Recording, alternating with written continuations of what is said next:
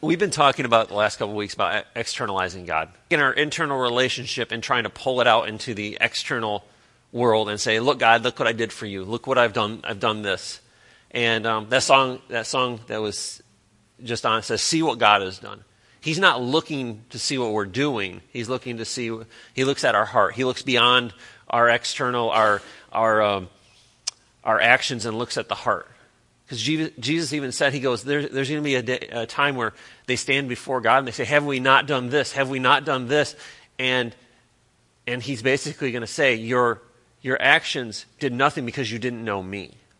And I think so many times we, we and uh, we were ha- I was having a discussion with Sarah on the way home last night, and I was talking about, it, we get into that mindset sometimes. We don't even realize what, that we're doing that.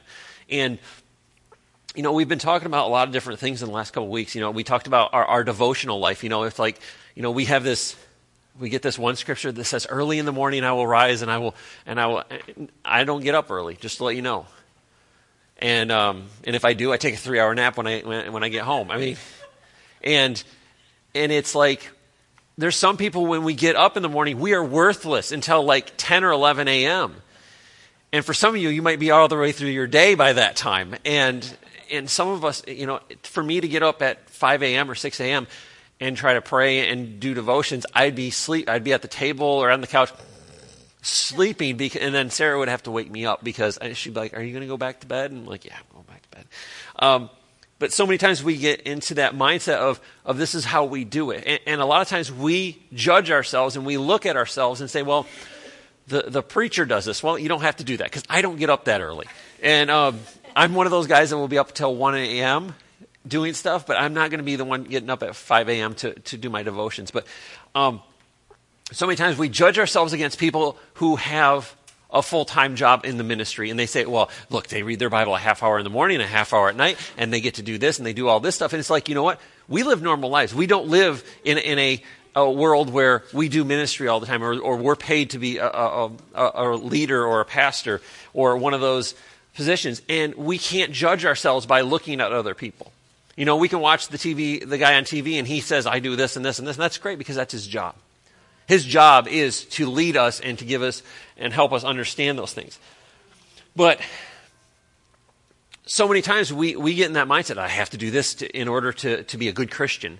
And it's not even to please God, it's just, we like, well, I need to do my devotions this many minutes a day because that's what I do, because we're, I'm a Christian and I ha- and I have to do this. It's not. We're not even sometimes in that mindset of pleasing God. It's just getting in that routine of, oh, I'm a Christian and I have to do my devotions in the morning. I have to say my prayers at night, and and um, I have to, you know, spend family devotion time, and we have to we have to say our eloquent five minute prayer at dinner and thank the Lord for every, you know, carrot that's on the table, and, and every and every you know potato that we don't choke on it and it goes down right and, and it digests right, and and we we I, you know you guys are laughing at this, but we sometimes we get into that mindset where we have to.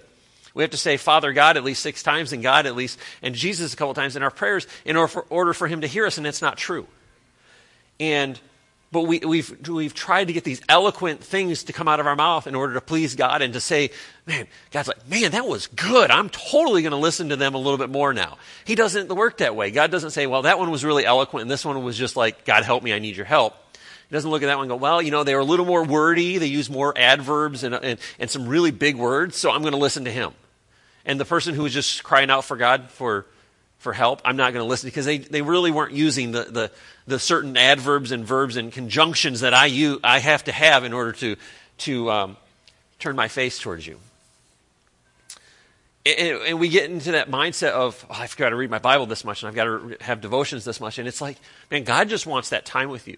I'm sorry, but my, most of my time with God, I can't read the Bible when I'm with God, because if I'm reading the Bible, that means I'm going off the road. I'm driving. I have an hour drive, so I spend that time with God. I'm worshiping, I'm praying, I'm, and I'm praying with my eyes open, don't worry. And But for me to be able to read the Bible and drive to work is not a good thing, and I don't think the people on the road would want me to do that. Um, so we have to think about our relationship with God as a as a relationship of him not wanting us to do anything in order to make that relationship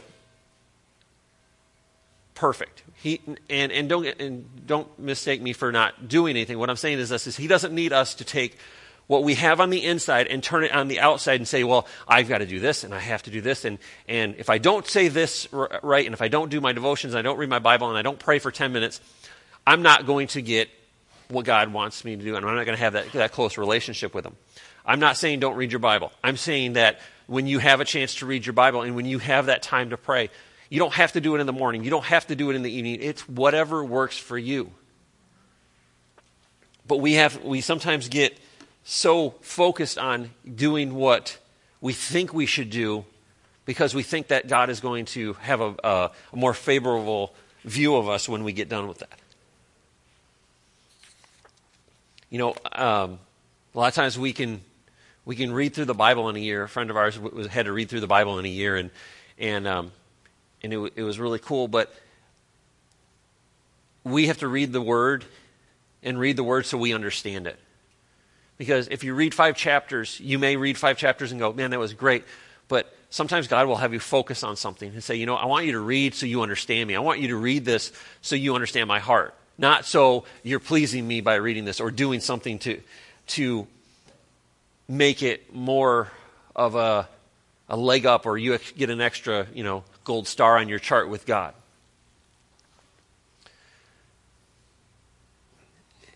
When we get into that mindset of, I've got to be at every service, I've got to, I've got to read this much, and I've got to pray this much, and I've got to do this, we get ourselves into a religious mindset that says, I have to do something in order for God to be part of my life.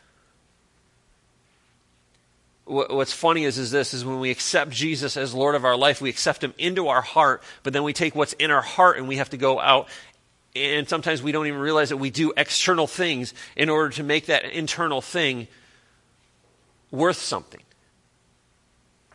And and Jesus said, I, I, I've, he, if he could, if you could talk to him right now, he'd say, I don't care what you do on the external, I care what you do on the internal. He's sitting there talking to the Samaritan woman, and he says, you know, she's like, well, they say to worship here, and we, and we say we need to worship here. And he's like, you know, there's going to be a time where my my My children, my people worship me in spirit and in truth.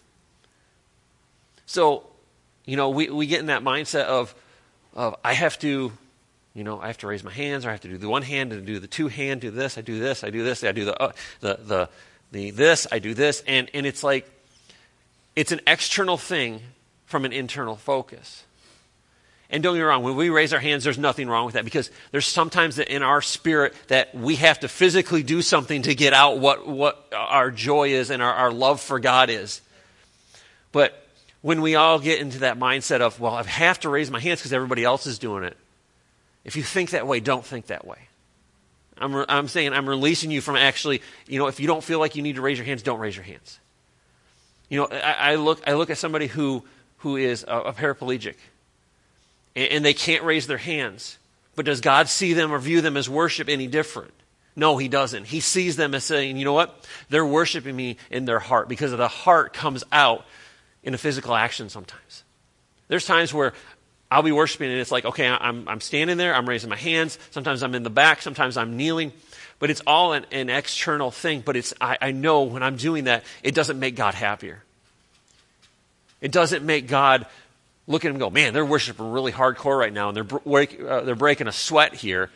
He doesn't see that any any more than the person who is standing there, arms down to their side, maybe not even singing the words, but in their heart, he is hearing them, and he is listening to them, and they are crying out for more of his spirit, crying out for more of who he is, and he sees that, because you know what?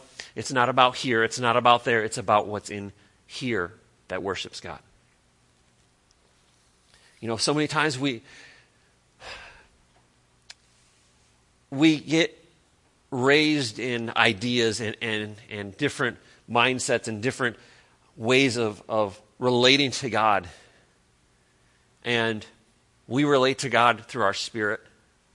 That's how he connects with us. And external things are just a way of expressing it a lot of times. But God doesn't need external expressions to have that relationship with us. You know, we,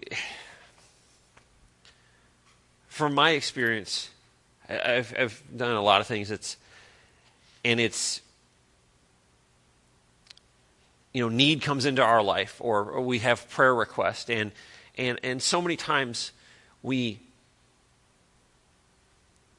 we pray about it, and, and the Bible says, "Let your requests be known," and we we need to make our requests known to God. But there's so many times where we make our requests known to God, and when we don't immediately see it, we go to other people and say, I need you to pray with me for this because it's not happening, and I need you to pray with me for this, and you need to put you, you need to lay hands on me for this, and you need to do this. And, and don't get me wrong, there are times where you come together in agreement, and people come together in agreement for prayer with things, but we can't focus on having someone else pray with us. We can't focus on having someone else do this for us, because God's our relationship with God and someone else's relationship with God may not be the same. And they can't be the same, because each of us have a unique relationship with God, that what it does is it takes and says, you know what, this is whoever, and this person and I have this relationship, and this person and I have this relationship. And they're all the same relationship, but with dif- different characteristics in it. It's all a relationship of, of a father and a son, or a father and a daughter. But it has different characteristics to it. It's like any one of our kids. They all have different personalities. They have different traits. And and he looks at that and he says, you know what? This is my son. This is my daughter. They all have different traits, and we have different. We have a different type of relationship. It's going to be the same core value of that relationship, but it's going to be a different relationship, because the way they relate to me is not the same way that this person relates to me.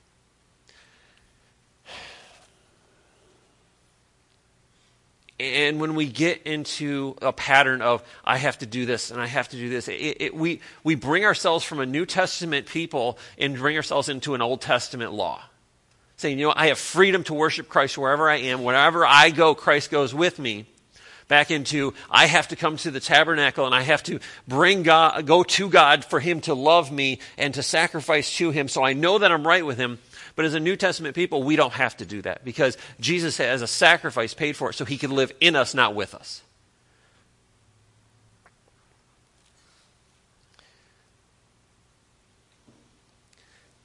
If in our in our lives, if Jesus could probably say one thing to us, He'd say, let me live in you, don't, and let me live through you, but don't allow, don't try to let me you to live in me and do things to be in me. Because what He did allowed us to, what we what we do, everything Paul said was, everything we have is filthy rags compared to what Christ is. So when we look at God, we say, okay, God, I want you to live in me and I live in you. But God doesn't require work. He doesn't require like a punch a ticket or punch a time clock and say, okay, I punched my time clock for, for forty-five minutes this morning, and, and I'm going to go back to living my normal life, and then I got to get back in. I got to punch the time clock again and see, God, I got my three and a half hours in, or I got my forty-five minutes in this week. He goes, I want to live in you, and let what I have, when you allow me to live in you, what is in you will flow out of you, not what you do allows me to go to you. If the people in the Old Testament could see the way we live, they'd be jealous. Think about this. Sacrifices, burnt offerings, different times a year you always had to go and do things. If they could literally see the way that we have the, the grace and the, that has been given to us, and the freedom that has been given to us, they would say, you have it way, way, way, way much better than we do. Because they lived under a mindset of, I have to get, take a sacrifice, and I have to take this, and, and I have to I have to go to the priest, and the priest has to take it to God for me. And Jesus finished it once and for all and said, you know what? This is it. This is, I'm going to take it to God once and for all, so you don't have to go to God. He can live in you instead of you. You are the tabernacle instead of you going to the tabernacle.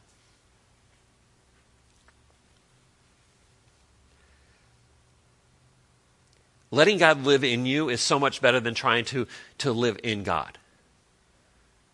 You've, I'm going to use this as a... Allowing God to live in you is this, is God comes into your home and says, I'm going to make my residence here. But you trying to live in God is you walking around the outside of the house looking for an open window like a burglar, trying to sneak into God saying, well, if I if I can figure out a way to get in here, and if I can try to do this, and maybe I can climb through the chimney and not get stuck, or maybe I can find a hole, you know, a window in the basement that I can crawl, climb into God's house, and I'll do that. God's just saying, let me live in you. Open your doors to me. Allow me to live in you, and quit trying to figure out a way into me. Because what we do is we, we, when we try to get into God's house, we're, we're lo- there's an, always an action involved to get in there. And the action was already taken care of by Jesus. The, the action of, of death, burial, and resurrection being an atonement for us was already done by Jesus, so we don't have to go around God's house and say, okay, where's a window? Can I climb up the lattice? Can I get in here? How do I get in here? It's like a, it's like a burglar trying to break into God's house and say, I'm not uh, able to get into your house. I'm not. I'm breaking into your house because I'm not good enough to get into your house. So there's always an action required in a, in, a, in a mindset of the law. There's always an action required to get into God's house. But in a, in, a, in a, uh, a New Testament church and a New Testament believer, we just open our doors and say, come on in. Come on into my house. Let me entertain you. Let me, let, let me prepare a place for you. How much... How much How much easier is it for us to open the door and say, hey, come on in, than it is to try to f- break into somebody's house? If we try to go into his house when we haven't had the right steps to do it, it's breaking and entering. And Jesus said, no one comes to the Father except for me. So we can't break into God's house by do, by opening a window or finding a door and jiggling the handle and, and tweaking the handle to get in. We have to go to the Father through Jesus. So when we say, Jesus, come into my life, make your, make my life, make my heart your home, he says, well, I'm going to come in, and when I come in, you're allowing my Father to come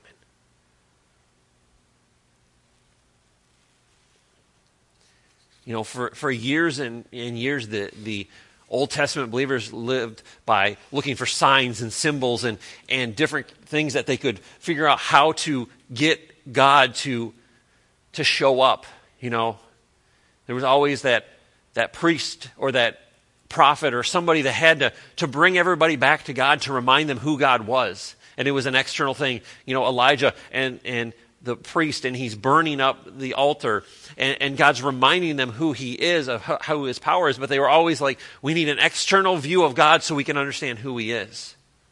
But that entire time, God was trying to give them an internal view of who he was, but they couldn't understand it because they had law after law and l- rule after rule to be part of God, to be living with God. They would camp around the tabernacle because they wanted to be next to God. They they had the, the Ark of the Covenant, and they, they couldn't touch it because it was it was so powerful that the that the presence of God dwelled in there.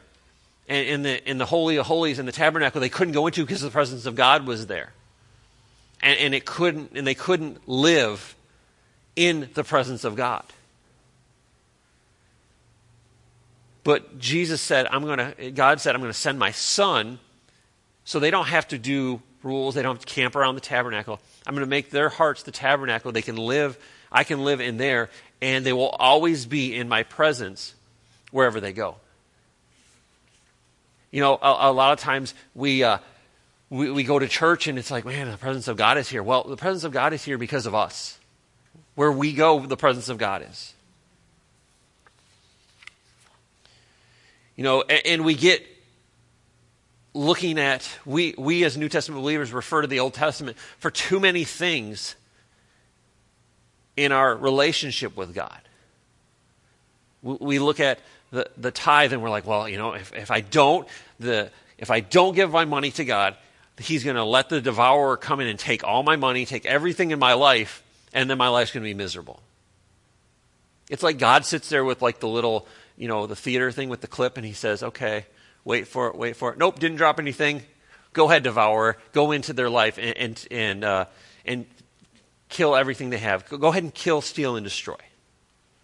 We refer to Job as, as like it's gospel, and, well, God gives and he takes away. This was Job expressing himself, not him saying the characteristics of God.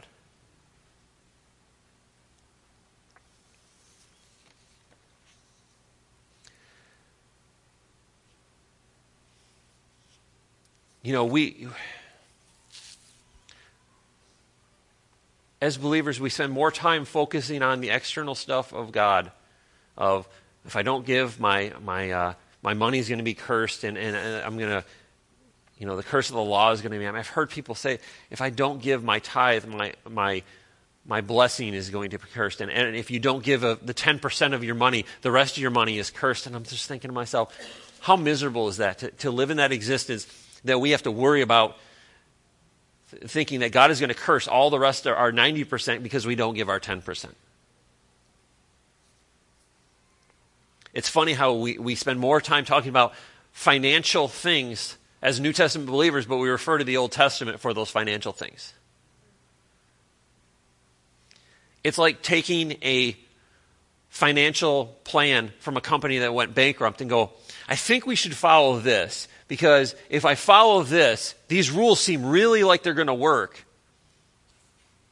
But I think we're going to follow these, even though we have a plan that is completely working.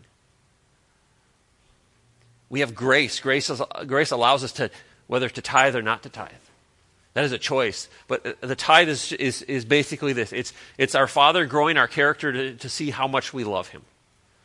Not saying, if you don't give to me, I'm not going to love you. He's saying, I'm going to grow you so when you I ask you to do other things, it'll be easy for you to do.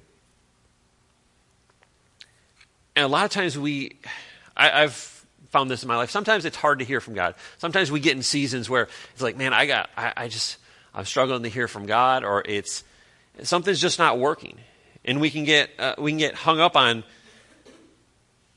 looking and, and looking for God's leading in in, in external things.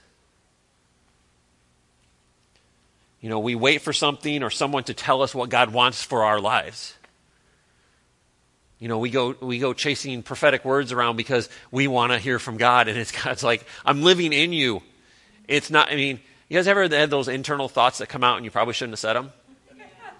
Yeah. Um, yeah, I do that a lot. Um, and um, sometimes it gets me in trouble, especially with my wife. Um, but we get hung up on looking for external things for the leading of God for our lives. And and God's like, I live in you. You've you've allowed me to make my home in your life.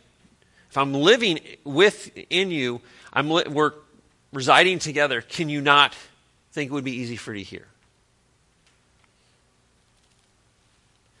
But we wait for a, a "Thus saith the Lord" or "I have a word for you" in your in your life to get us in, in general directions of where God is, is has been trying to tell us, and He's been sitting next to us going, "Hey, guess what? I want you to go this way." A leading from God should be a, a simple touch on the shoulder. It shouldn't, we shouldn't have to go to look for a leading of God from people or for signs. It's like, well, you know, if I see this and I see three of these and I see, you know, uh, uh, six geese flying in a V into the, the northeast, then I know God's going to lead me in this direction. Or, you know, and it, but we look for that. We look for signs and symbols for God to lead us. And He's just like, it's a, Again, it's the Old Testament saying to the New Testament, oh, by the way, you gotta have to you have to you have to refer to us. But the Holy Spirit leads us. We have the Holy Spirit. The Holy Spirit will lead us by nudges, gentle leading. But we, we spend so much time looking for the external of God and saying, well, God, I need to have this sign, and I need to see three red cars in the next two minutes, and they all need to be convertibles, and then I know you need me to go fill up at this gas station instead of this gas station. We do things or get involved in activities and plans because we have not heard from the Lord. A lot of times, you guys ever done that? You do something and you're like, man, I totally didn't hear from God, and I totally got involved in this and totally dedicated my time to this, and it totally wasn't God. I've done it. I know we've all done it at one point. We get, it's like, man, you get into it, you're like, this is not, I'm not, I have no peace here. This is not where I should be. This is not what I should, should be doing. I volunteered for this, and I know I shouldn't have volunteered for this. That was like me in children's church. My wife agrees. She's known me the longest. Don't put me in children's church. I'll be like, stop your crying. You need to hush right now. That's why I put people with grace for children's church in children's church. I'll be like, you need to quiet. And it could be a, a nine-month-old baby. You need to be quiet right now. I don't want to hear that right now. I don't, I don't have the grace to do that. But there's times where I've volunteered. I remember one time we volunteered and um, for children's church. This is after our kids were a little bit, you know, older. And um, and uh, we're, we're just like, we're talking to one of the, the leaders' wives, and, and um, Sarah's just like, I can't do this. I don't want to do this. And she's like, oh, honey, it's okay. You don't have to do it anymore. And, um, and it was just funny because she, she understood that idea of God is going to give you grace to go through what you volunteered for. You ever done that? You volunteer for something, or you, you know, even if it's like a couple hours a week, and you're just like, I'm miserable doing this. Because either I guilted myself into doing it, somebody else guilted me into it, or I just felt like I was kind of obligated to help them out because, you know, I knew that person.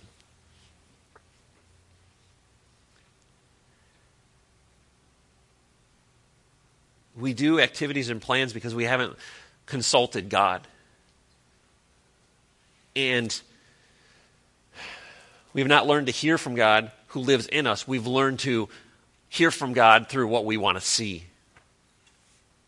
We look for external things from an internal God.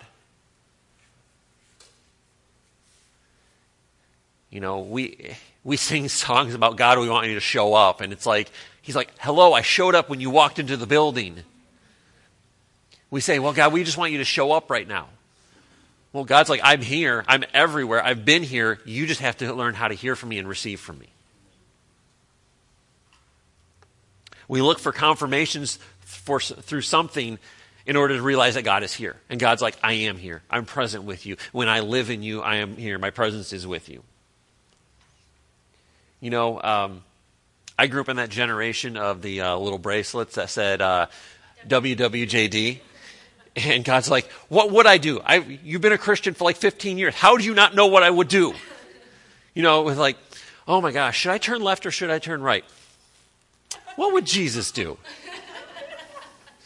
You know, he, he lives in us. He, got, he, he, he directs us with his spirit, but we still have to look at an external bracelet and go, hmm. And like, and we, and like we look at the bracelet and go through the book, like, what would Jesus do? Would he do this? Would he do this? And it's... It's silly, but Jesus is like, I've been living in you for like twenty-five years and you still don't know what I would do? He's like, just, just listen to me. But we, we look to external things. We don't have to ask, what would Jesus do? When he lives in us, when he guides us, when he lives in us, that should come natural to us. We shouldn't have to ask, well, what would Jesus do? This person's being really mean to me, and and what would Jesus do?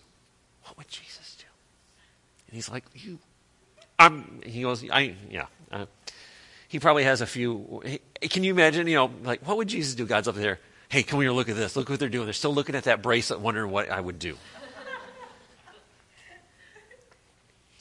He lives in us, so we don't have to go around the church asking, hey, Ray, what would Jesus do? Uh, Sue, what would Jesus do? Sarah, what would Jesus do? Zach, what would Jesus do?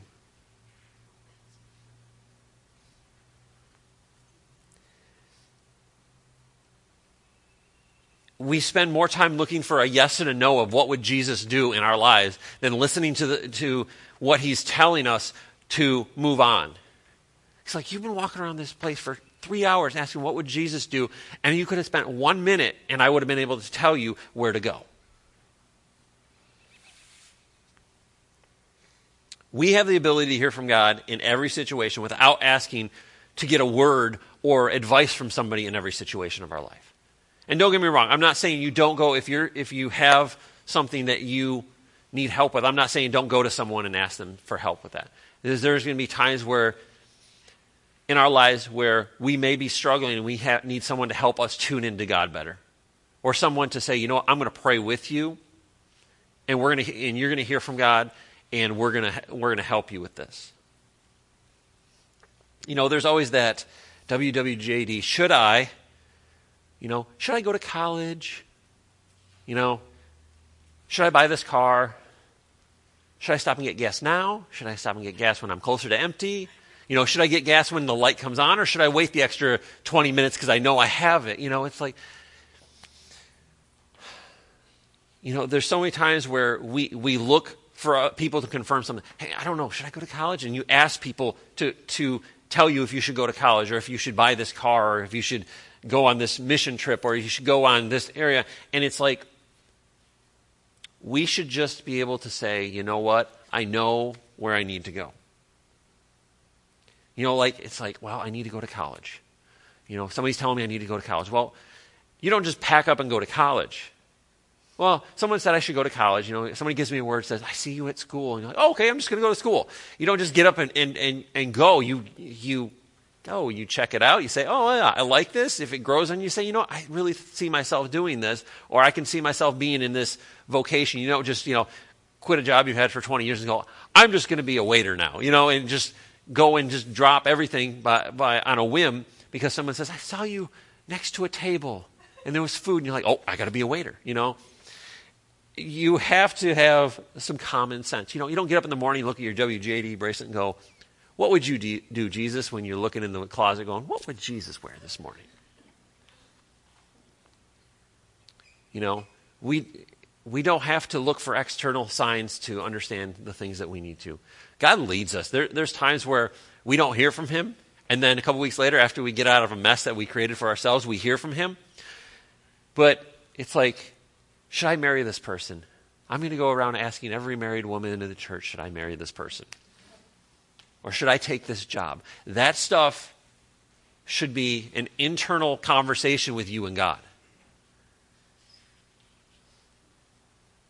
Again, advice, always great.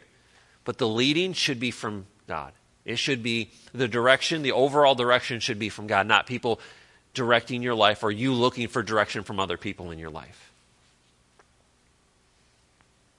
We can go around and look for answers externally when we should be looking for them internally, because the answers externally always make us happy at that moment. But a lot of times the answers we don't want to hear come from God. Like, no, you're not going to do this, or yes, you are going to do this. And there's times where people are like, you know what, just whatever you feel like doing, if you know if that's where you're led, and God's like, I told you to do this, and you're like, I don't want to do this. And, and people are like, well, or people are like, you shouldn't do this, and God's like, you're going to do this. And you're like, well, everybody tells me I shouldn't. God's like, well, who's in charge?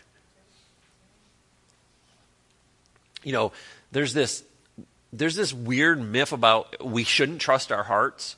Because, you know, Jeremiah seventeen nine, and I love this one because this is, um, there was this um, big movement that always would uh, would uh, recite this verse, and it was Jeremiah seventeen nine, and it says, the human heart is more dishonest than anything else. Don't trust your heart. You need, your heart is just corrupt and it's it's wrong. Don't trust your heart. But God's like, and we have New Testament believers saying this scripture to people, don't trust your heart because you need to go to, to, to find out from this way or this way. And, and we're referring to Jeremiah, who is an Old Testament prophet that had an external relationship with God. And as believers, we're pulling an external relationship with God into an internal relationship with God, saying, you know what, you live in my heart, but I shouldn't trust my heart. Because I can't, it's corrupt and it's it's wrong, and my heart is corrupt above everything else. And God's like, no. I paid for your sins. I washed you white as snow. I've come into your heart. I live in your life.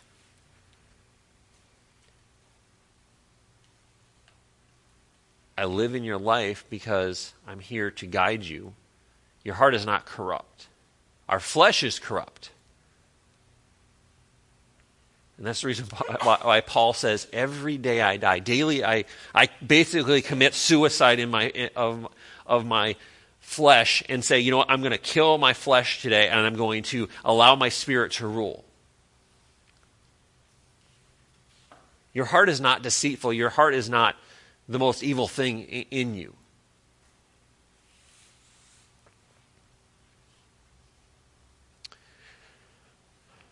I want you guys to understand this, though, is I'm not saying don't go to, to people and ask them, um, not ask them for prayer. I'm saying to them, don't look for answers from other people. Look for your answers from God. Ask them to pray with you for a situation for that answer. If you guys ever walk up to us and ask us to pray with you, we will pray with you. If you don't have an answer of what you need, we're going to say, you know, we're going to pray with you so you will receive the answer you need. Not, we're going to pray and this is the answer we feel like is what you should do. Because what happens is this, is Sarah had a situation when she came back last summer, and she, um, she and it was frogs. You guys remember the, the frogs everywhere? And and she said, you know, I feel like this is this. And she she sent the... the The um, a friend of ours who is highly prophetic, she said, what do you think about this? She goes, first of all, I had to get rid of the, the idea of frogs because I hate them and they're creepy and they're everything like that. And I had to get past that human reaction to what I saw in a frog, which was slimy and gross. And I had to get past that and to say, God, what do you want? Not my reaction to them, not my heart towards them, but what you were looking for, God, in that action. God will lead you in a decision. You don't need people around you to give you a, a thus saith the Lord or a, a, uh, a, uh, a word every time you need to go somewhere or do something. You know, think about this. It, it sounds really ridiculous, but you don't call up your best friend in the morning. Ricky doesn't call up Ryan in the morning and say, Ryan, what should I wear for, for to work today? Ryan would be like, why are you calling me? Click. You know, we don't we we don't need to ask Jesus, Jesus, what would I wear today? What would you wear today? He goes, I wouldn't be wearing any of that because you're a girl and you wear dresses and, you know. But Jesus wouldn't, we don't have to look towards external things to, to be led by God. He's made his home in us. We don't have to leave our home at night to sleep somewhere else. Think about this. We we have that mindset that when we come to church, God is present with us. And then when we leave, he isn't. But you don't go to your house and then go, you know what? Day's over with. I'm going to go somewhere else and sleep. Then I'm going to come back in the morning. When I show up, then, then it's morning. But when I, it's at night, then I got to go find somewhere else to sleep. God is not that way. He shows up in our lives. He's in our lives. We don't say, well, you know, as soon as we lock the door and turn off the lights, God's like, oh, see you later. I'll see you next week.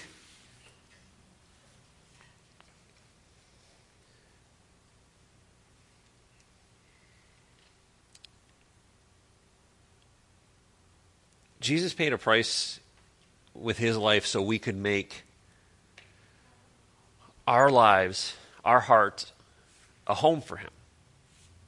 He paid that price so we could invite him in and to live with him, not next door to him, not across the street from him, but to live with him in the same house where we could meet with him, not go to meet him. We didn't have to go. We don't have to go somewhere to meet God. We don't have to, to drive thirty minutes and, and go come into a certain building and go into a, the, the prayer room to meet with God. We can meet with God because he lives in us.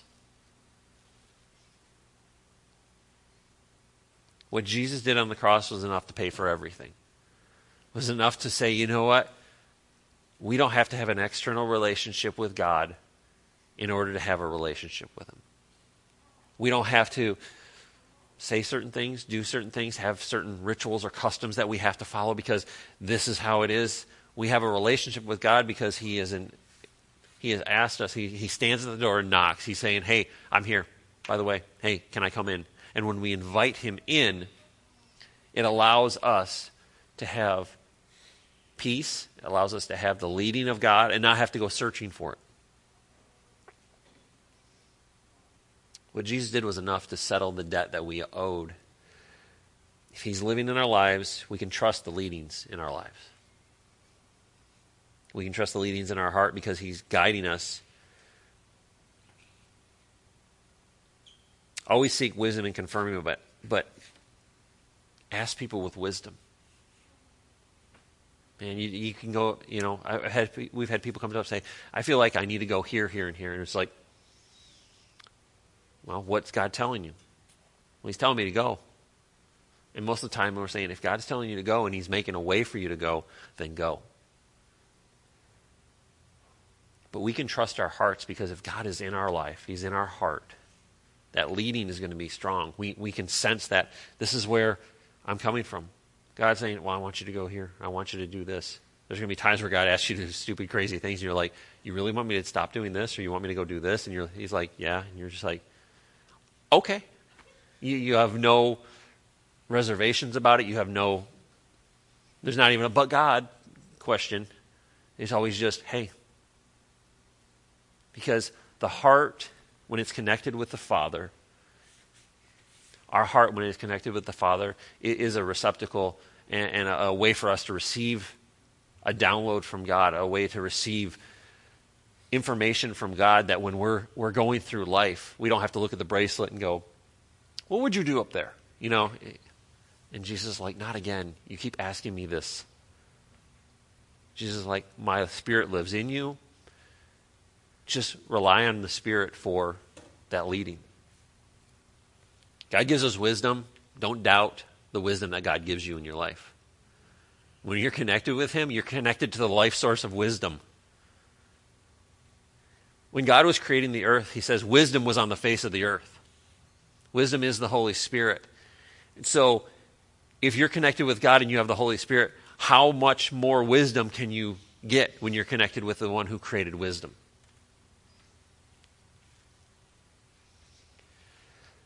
So we don't have to continue to do outward expressions. You know, I w- we were driving home last night, and uh, Mercy and, and Sarah and I were talking about how we get into that mindset of, well, I, I have to look a certain way, and I have to dress a certain way, and I and I have to I have to wear this to church, because if I don't wear this to church, God thinks I'm a scumbag.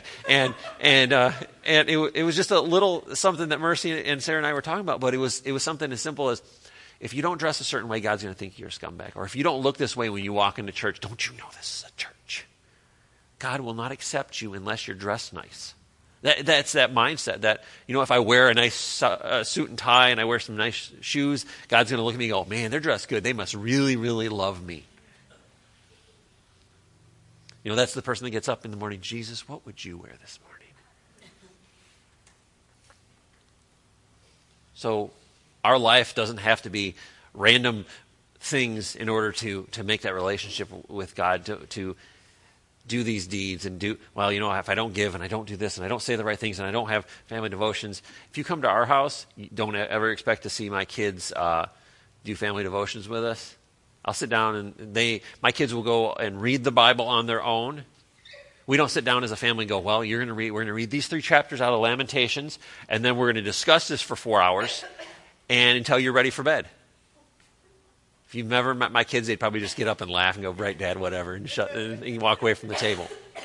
But we don't. You don't have to do those things in order to, to be right with God and to, to build that relationship with God. It doesn't have to be a, um, a four-hour Bible study on a Wednesday afternoon with your kids around the dinner table.